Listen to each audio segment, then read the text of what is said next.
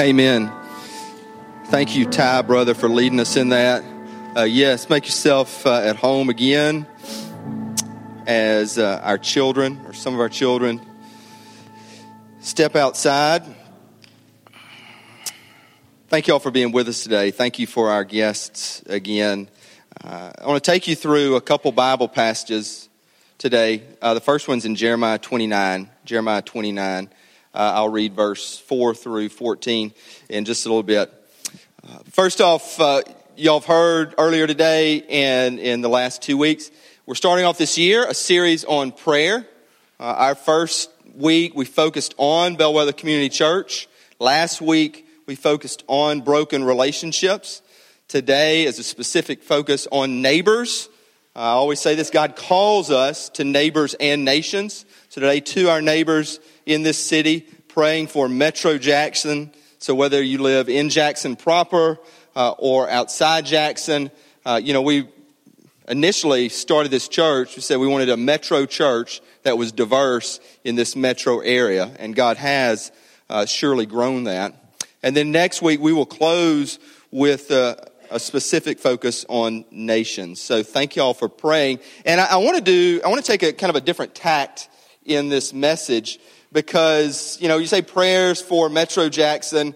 Uh, it's not, it's not going to be as specific to Jackson, uh, talking about, I love that, the, the potholes or the bullet holes and the Jesus holes. I love that. That's going to be used a lot. Okay, brother? Uh, we steal all the time, we, we preachers. So anyway, but, so it's not, not like political or social. It's going to be biblical. Okay. Uh, hopefully, like uh, Lord willing, they all are. But, you know, what does God uh, show us, reveal to us, tell us to do uh, for our city through Scripture? Obviously, Jackson, Mississippi is not listed in the Bible, but a lot of cities are, and, and God's Word speaks to us uh, then and now. And I say that under, here's a word I like, under the auspices, which is kind of like the, the umbrella, that I believe local churches should, should help, should really be the, the primary uh, beacon uh, to further the flourishing of all cities. And they can do that in two ways.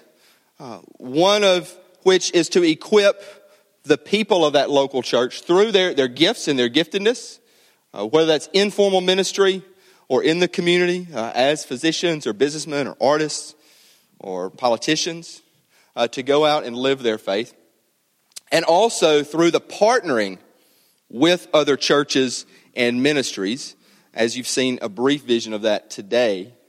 I think if doing those two things, churches should further uh, not just the kingdom, but the flourishing of the city. That's why uh, you know, I believe in churches. I believe in planting churches. I believe all cities should have uh, as many churches as possible. And so sometimes we can, sometimes we can do one better than the other. Sometimes we can equip our people to go and live out their faith. Uh, I think a lot of churches in Jackson do that pretty well. And sometimes uh, we can partner, and sometimes I think we may fail in our efforts to partner with other churches and ministries and be like little silos that are scattered around. So, my hope and prayer, and hopefully a small example today, is equipping our people and also showing how we can partner more and more for the furthering of his kingdom and the flourishing of the city. And I do believe that is what God wants uh, in every city. And some of you say, well, man, we got so many churches and look at Jackson. Well, you could say that, or you could say maybe all these churches are saving Jackson. and it could be a lot, lot worse. Who knows? Depends on your take. Anyway, so Jeremiah 29, I want to start, uh, I want to start asking three questions.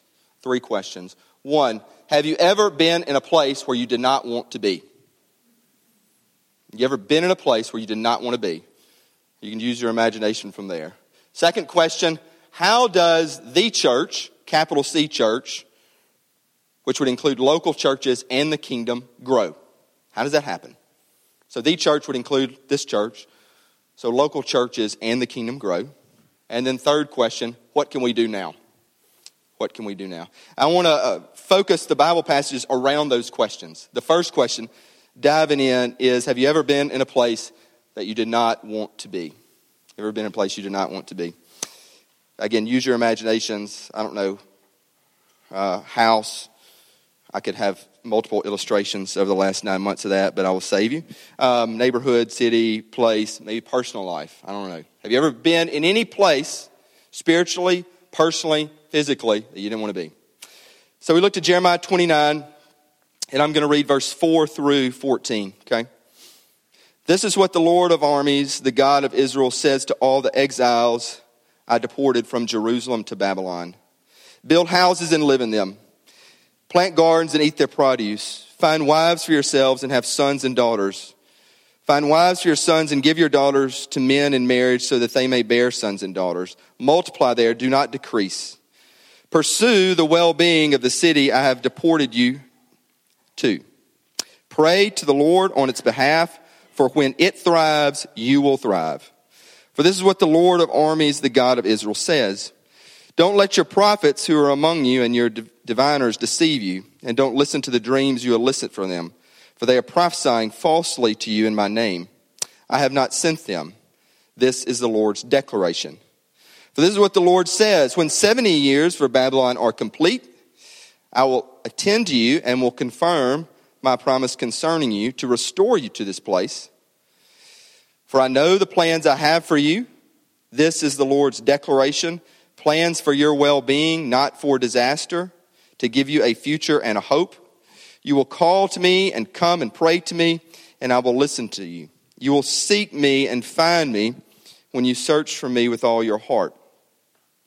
I will be found by you. This is the Lord's declaration, and I will restore your fortunes and gather you from all the nations and places where I banished you. This is the Lord's declaration. I will restore you to the place from which I deported you. A lot of us love verse 11, Jeremiah 29 11. It's famous. For I know the plans I have for you, not for, my translation says, uh, for your well being, not for disaster, to give you a future and hope. That's oft quoted. Often, though, we don't know the context of the verse. And I ask that question, if you're listening to me, have you ever been in a place that you did not want to be? Because that is the context here. You had all these people who are God's people, so chosen uh, Israelites. And if you know a little history, they were deported, uh, they were in captivity, taken to Babylon, so away from their homeland different place, different culture, different religions, uh, very uncomfortable, uh, probably persecuted to a degree. So the bottom line is they did not want to be there. And also, they were there for like quite a long time uh, years, not just years, generations. And what does God tell them to do? If you read that, it's very practical stuff. Build houses, uh, marry, have children, increase the well being of the city, because when it flourishes, you will flourish. Context then for us now. And I don't know where you feel called. I, have talked to a lot of folks who feel called to different places. Honestly, I felt called to different places. I mean, I have wanderlust. It's, it's, I think it's hereditary. It's just something in my DNA. But the bottom line for this is wherever you are, you're called there. And usually you live in a city, small or large. And when it is flourishing, you will flourish because God wants the flourishing of the city. In every, every day of life, but in every season of life, one, there's a situation. Situation for them then, they were in a city, a big city, okay? Probably population size, maybe around Jackson now, then. So, metropolitan area then. Their situation, they were in a big city and they were exiles. They were not home. And if we're Christian, if we call ourselves Christians, we believe ourselves Christians, then we too, whether you realize it or not, are exiles. Because our true home is with the Lord. And yet God is leaving us here. You know, I love how Paul says, you know, if it's my preference, I'd rather just be with the Lord but He has work for me to do. I always say, if you're still here and you're a Christian, then God has work for you to do. He has plans. So there's a situation, and our situation as Christians is that we're exiles. It's our situation. But in every situation, if you're a Christian, God gives instruction. So whatever your situation may be, God is, God is willing to give you instruction. as I said earlier, I don't want you to just listen to them. I need you to listen to the Lord right now. God is giving instruction, as He did to them, for the well being. Are you listening to the Lord? Are you receiving His instruction? Do you, are you carving out time to hear His instruction in your situation? And if you're a Christian, then as exiles, what can you do to serve this city? How can you partner? How can you use your gifts that God's given you? Not everybody's called to be a pastor or a missionary, or some are, definitely. But we need people in the world for the well being of the city. And then also there's a declaration. You know, the word declaration in my translation is used, I believe, three times. This is the Lord's declaration. This is the Lord's declaration. This is the Lord's declaration. In your situation, God is going to give instruction, and you need to remember His declaration, which is, we do go back to the verse that we love, 29 11. I know the plans I have for you, not for disaster, for a future and hope. This is the Lord's declaration. So you can know, again, I say this over and over again, that wherever you are, even if it's where you don't want to be, there are no accents in Christianity and that God is going to give you instruction. And this helps, well, we also say seeing a big God, that He knows the plans, and they are for your well being individually. And if you know that and believe that, then, then you're much more willing, I think, to be uh, a word I love vested and invested in the flourishing of the city and like bought in to where you are. And you do go to your neighbors. And so the world begins there with that neighbor and that street and that neighborhood and this area and this city. Your situation, God's going to give instruction for it. And if you're like, well, I don't know what it is, well, then just read again, practically speaking, 29, 4, and 14. You're like, I don't know what it is. Well, build a house. I don't know. Maybe you're like, I don't, like me, I'm like, I don't know how to build houses. Well, have a family. You're like, well, I don't know if that's God's call for me right now. Well, then pursue the well being of the city. Because there's a declaration. God has you here. God has you here in this church. God has you in this seat today for a reason. And it does go back for your well being, a future, and a hope. To hear His word, to be part of His community, to see a big God more and more. Second question I asked was how does the church grow? How does the church grow? Uh, this church, the church, big church, you know, like Big C church. How does the kingdom grow? How does it expand?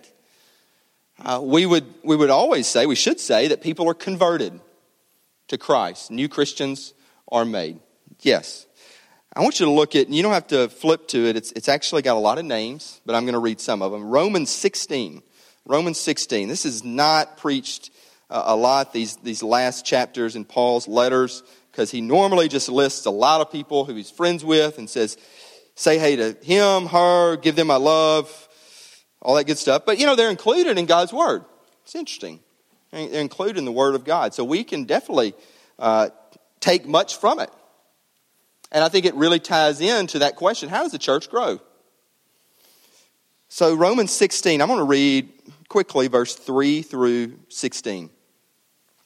This is Paul writing to the church in Rome, a city, the largest city uh, at that time, uh, as the Bible uh, was being put together.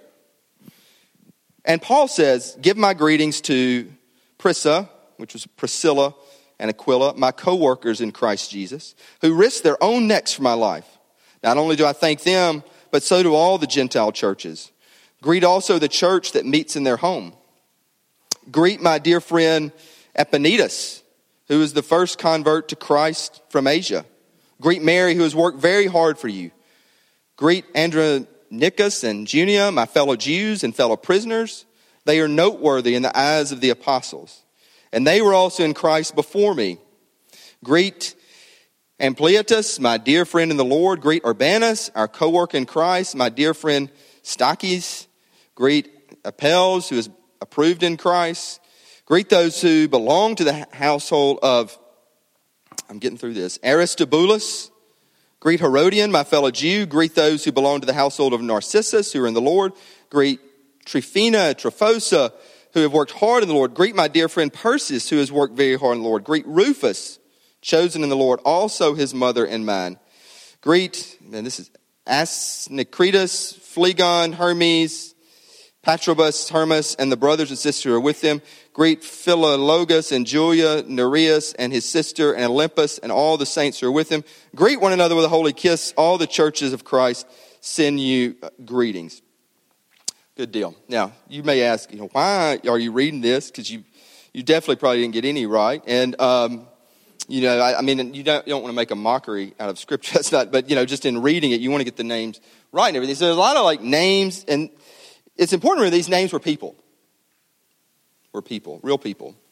Paul's friends. So my point is tied to the question how does the church grow? How does any church grow? How does the church grow? How does the kingdom grow? Uh, I, am, I love and am fascinated and use uh, studies of, of the early church. So this would be the early church, as in like the first century, even into the second century, because there was explosive church growth, not just of like individual churches, but kingdom expansion all across the Mediterranean region. So I'm fascinated that time period, one, because I like history, but also like what was going on yes, spirit led. That's why I love Acts so much. But a lot of, and I've read this, some, some sociological, I don't think I got that word right, sociological studies of this time, because there are a lot of Christians who are sociologists who study this time period. And if you're interested in this, I would refer you to the work, and it's easy reading, okay? I got him Rodney Stark. He's at SMU, and he studies how the church, he's a Christian, you know, the conversions, the growth. And I, I picked up a lot of this from this week's, um, for this week's message. He actually focused a lot on cities and city ministry. Uh, he, one book that I looked at was Cities of God. But here's the, how the church uh, grew. They found out, you know, initially think, well, people were converting, converting, converted. Yes, conversion. But not initially by like belief and doctrine. It wasn't like, well, uh, you believe this, that Jesus, Son of God, and he rose again, and he's coming back, and oh, I immediately believe that, and conversions happened. Those are doctrines. You know, the Apostle Creed is doctrines combined. So it didn't grow initially just because of the doctrine of what people believe. Like, well, how did it grow? It grew because people who had relationships with others started with their relationships and friendships and coworkers and partnered and loved people. And you see an example of this here. Think about Paul. He wrote so much of what he believed and the faith and the doctrine. And here you see evidence of his ministry. People over and over again, brothers, sisters, friends, coworkers. I mean, look at his, whether you call it, you know, Rolodex or contact list or, and this is in all his letters. He was so intentional about making and building and growing relationships, not just have friends, but for the furthering of the kingdom of God. And what these sociologists have found out is that it grew so much is that they were so intentional to build relationships and make relationships, and then the conversions happen because, oh yeah, my best friend believes this way, and I love him. There's something different about him. Or my mom or my dad believes this way. It starts, and the gospel always starts this, starts in love with relationships. That's why I say we're called to neighbors and nations. Who is your neighbor? Same thing was asked to Jesus. And Jesus answered a very different person that you would not normally associate yourself with when he responded, the Samaritan. So ask, you know, how does the church grow? Any church, the church? It starts in relationships. And then, as you've built relationships, that's why we stress small groups so much. Other ways to, to engage, interact, and it doesn't have you know, there's no formula, there's really no silver bullet. Just be together as Christians. Invite other people. Come to church, engage with one another, invite other people. What does your Rolodex or your contact list look like? Is it full of Christians? Then, then maybe it should be added to. It was after the relationships were formed, uh, these studies found that then there was intentional time to talk through doctrines of belief. We actually do this here. The church has always done this. Paul, he didn't just go to a city and stay a month there and start a church and leave. Usually, every church he started, he was there minimum probably about 18 months. He built relationships first, and he slowly taught them the gospel. That takes time. And then a third way, and this is just uh, you know talking about what we can what we can also do. Society could not match the church in this period for their benevolence. Another reason the church grew so much is that the Christians were so kind and so willing to give their very life. Uh, historical fact plagues infested the Mediterranean area as the church was growing. And so sickness would spread, and the town would flock to the country, and the churches stayed to their detriment and to their death. One of the greatest reasons that the church grew is that their kindness, their benevolence was unmatched in the city. And that's, that's not just an opinion, that's not even biblical, that's studies by historians, sociologists. Check it out if you're interested. So, how does the church grow? Relationships, intentional teaching and mentoring, and yeah, acts of kindness. So where, where, do, we, where do we measure up on, on that scale as, as this church, as this body, Bellwether Community Church? And then last, what can we do now? I want to share a passage, same church that Paul wrote to in Rome, but this is from Peter. And he gives some practical instruction. What can we do now?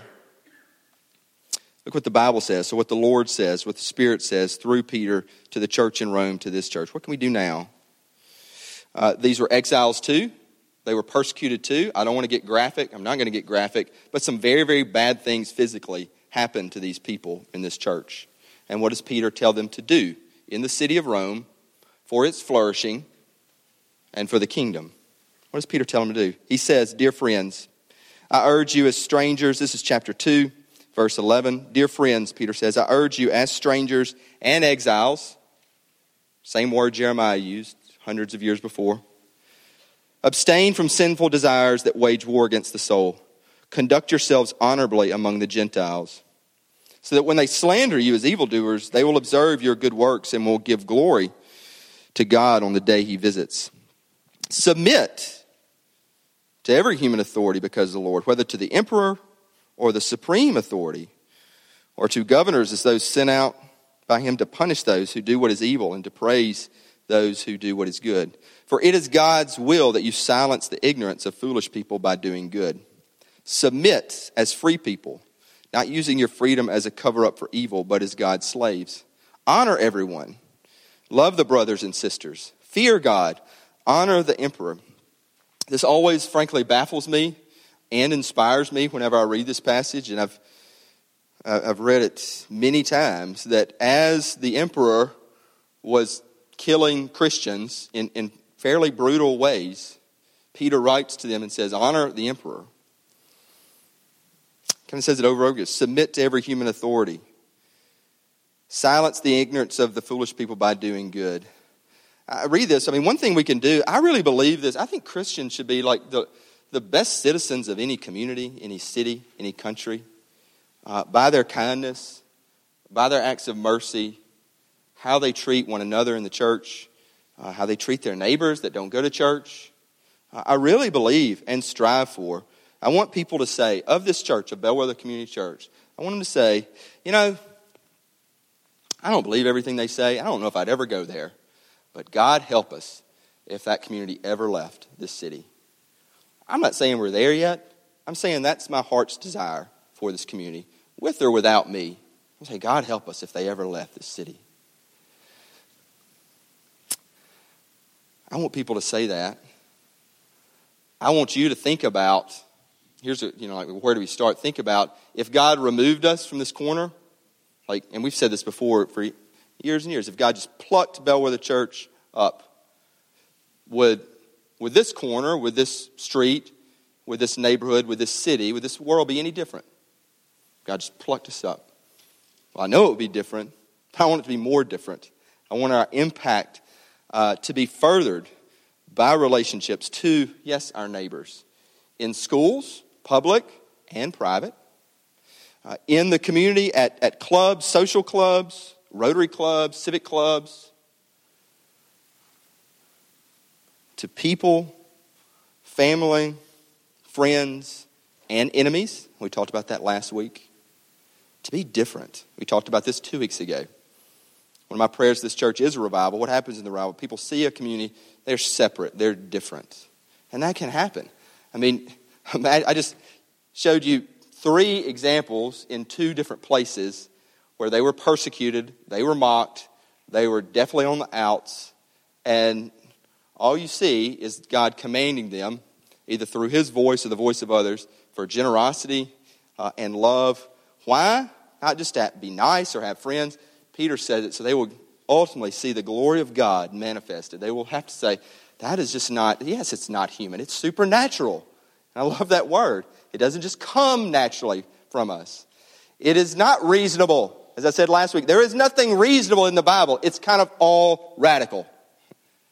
Beginning with the radical supernatural change of a heart of one life that impacts another life, that impacts multiple lives, that impacts a city and the world. So, what do we do? Uh, in praying for the city, as I said this two weeks ago, we can pray for ourselves and how we treat our neighbors. We can pray for the supernatural manifestation of the Holy Spirit to come either anew, again, or for the first time on our own heart to see that Jesus, how much He loves us, that we were God's enemies, that we deserve death and hell. And Jesus has, whether we say paid it all, paid the cost, paid the penalty, stepped in the gap, become flesh as God for you loved you so much. God so loved the world, and He so loves the enemies, and He so loves the people who will not fix the potholes, and He so loves the people who load the guns, and He so loves the people who make that as an excuse. He so loves them all. And He, and he tells us, well, you got to start somewhere. So I call on us uh, to gather continually, together. I call on you, and me too, but more you, to scatter and use your gifts for his kingdom, for the flourishing. Quick little story, take maybe a minute and a half. I've used this, I've said this story before. One of the biggest things that impacted me as a pastor and a Christian was visiting New York City at a church for a class. And they had four people, kind of like we did, giving their testimony. One, you know, we wish we had this gift. He was a billionaire, stock trader, okay? Who did uh, get convicted and spent some time in jail too, okay? But he's still a billionaire, right? say. Two, uh, well trained theater uh, actor, uh, worker, young girl, worked at the UN, and a designer, fashion designer. And they all shared about how they loved what they did. And not only it was a cool job, but because the, the billionaire said, you know, God's given, I mean, I can, I can see patterns, and it just, it comes easy uh, investing and making money. And now I'm using it for the kingdom the theater person, he's trying to put together C.S. Lewis works on stage, on Broadway. Uh, he did a lot of readings for the Bible on audio. The UN worker, because she's a Christian, she wants to bring peace. I'm not talking about your opinion of the UN or not, but she sees that as her call. The designer said, God's given me the gift of colors and fabric and putting it together. And all of them were using their gifts outside the church. They were scattering, cultivating the fruit for the kingdom.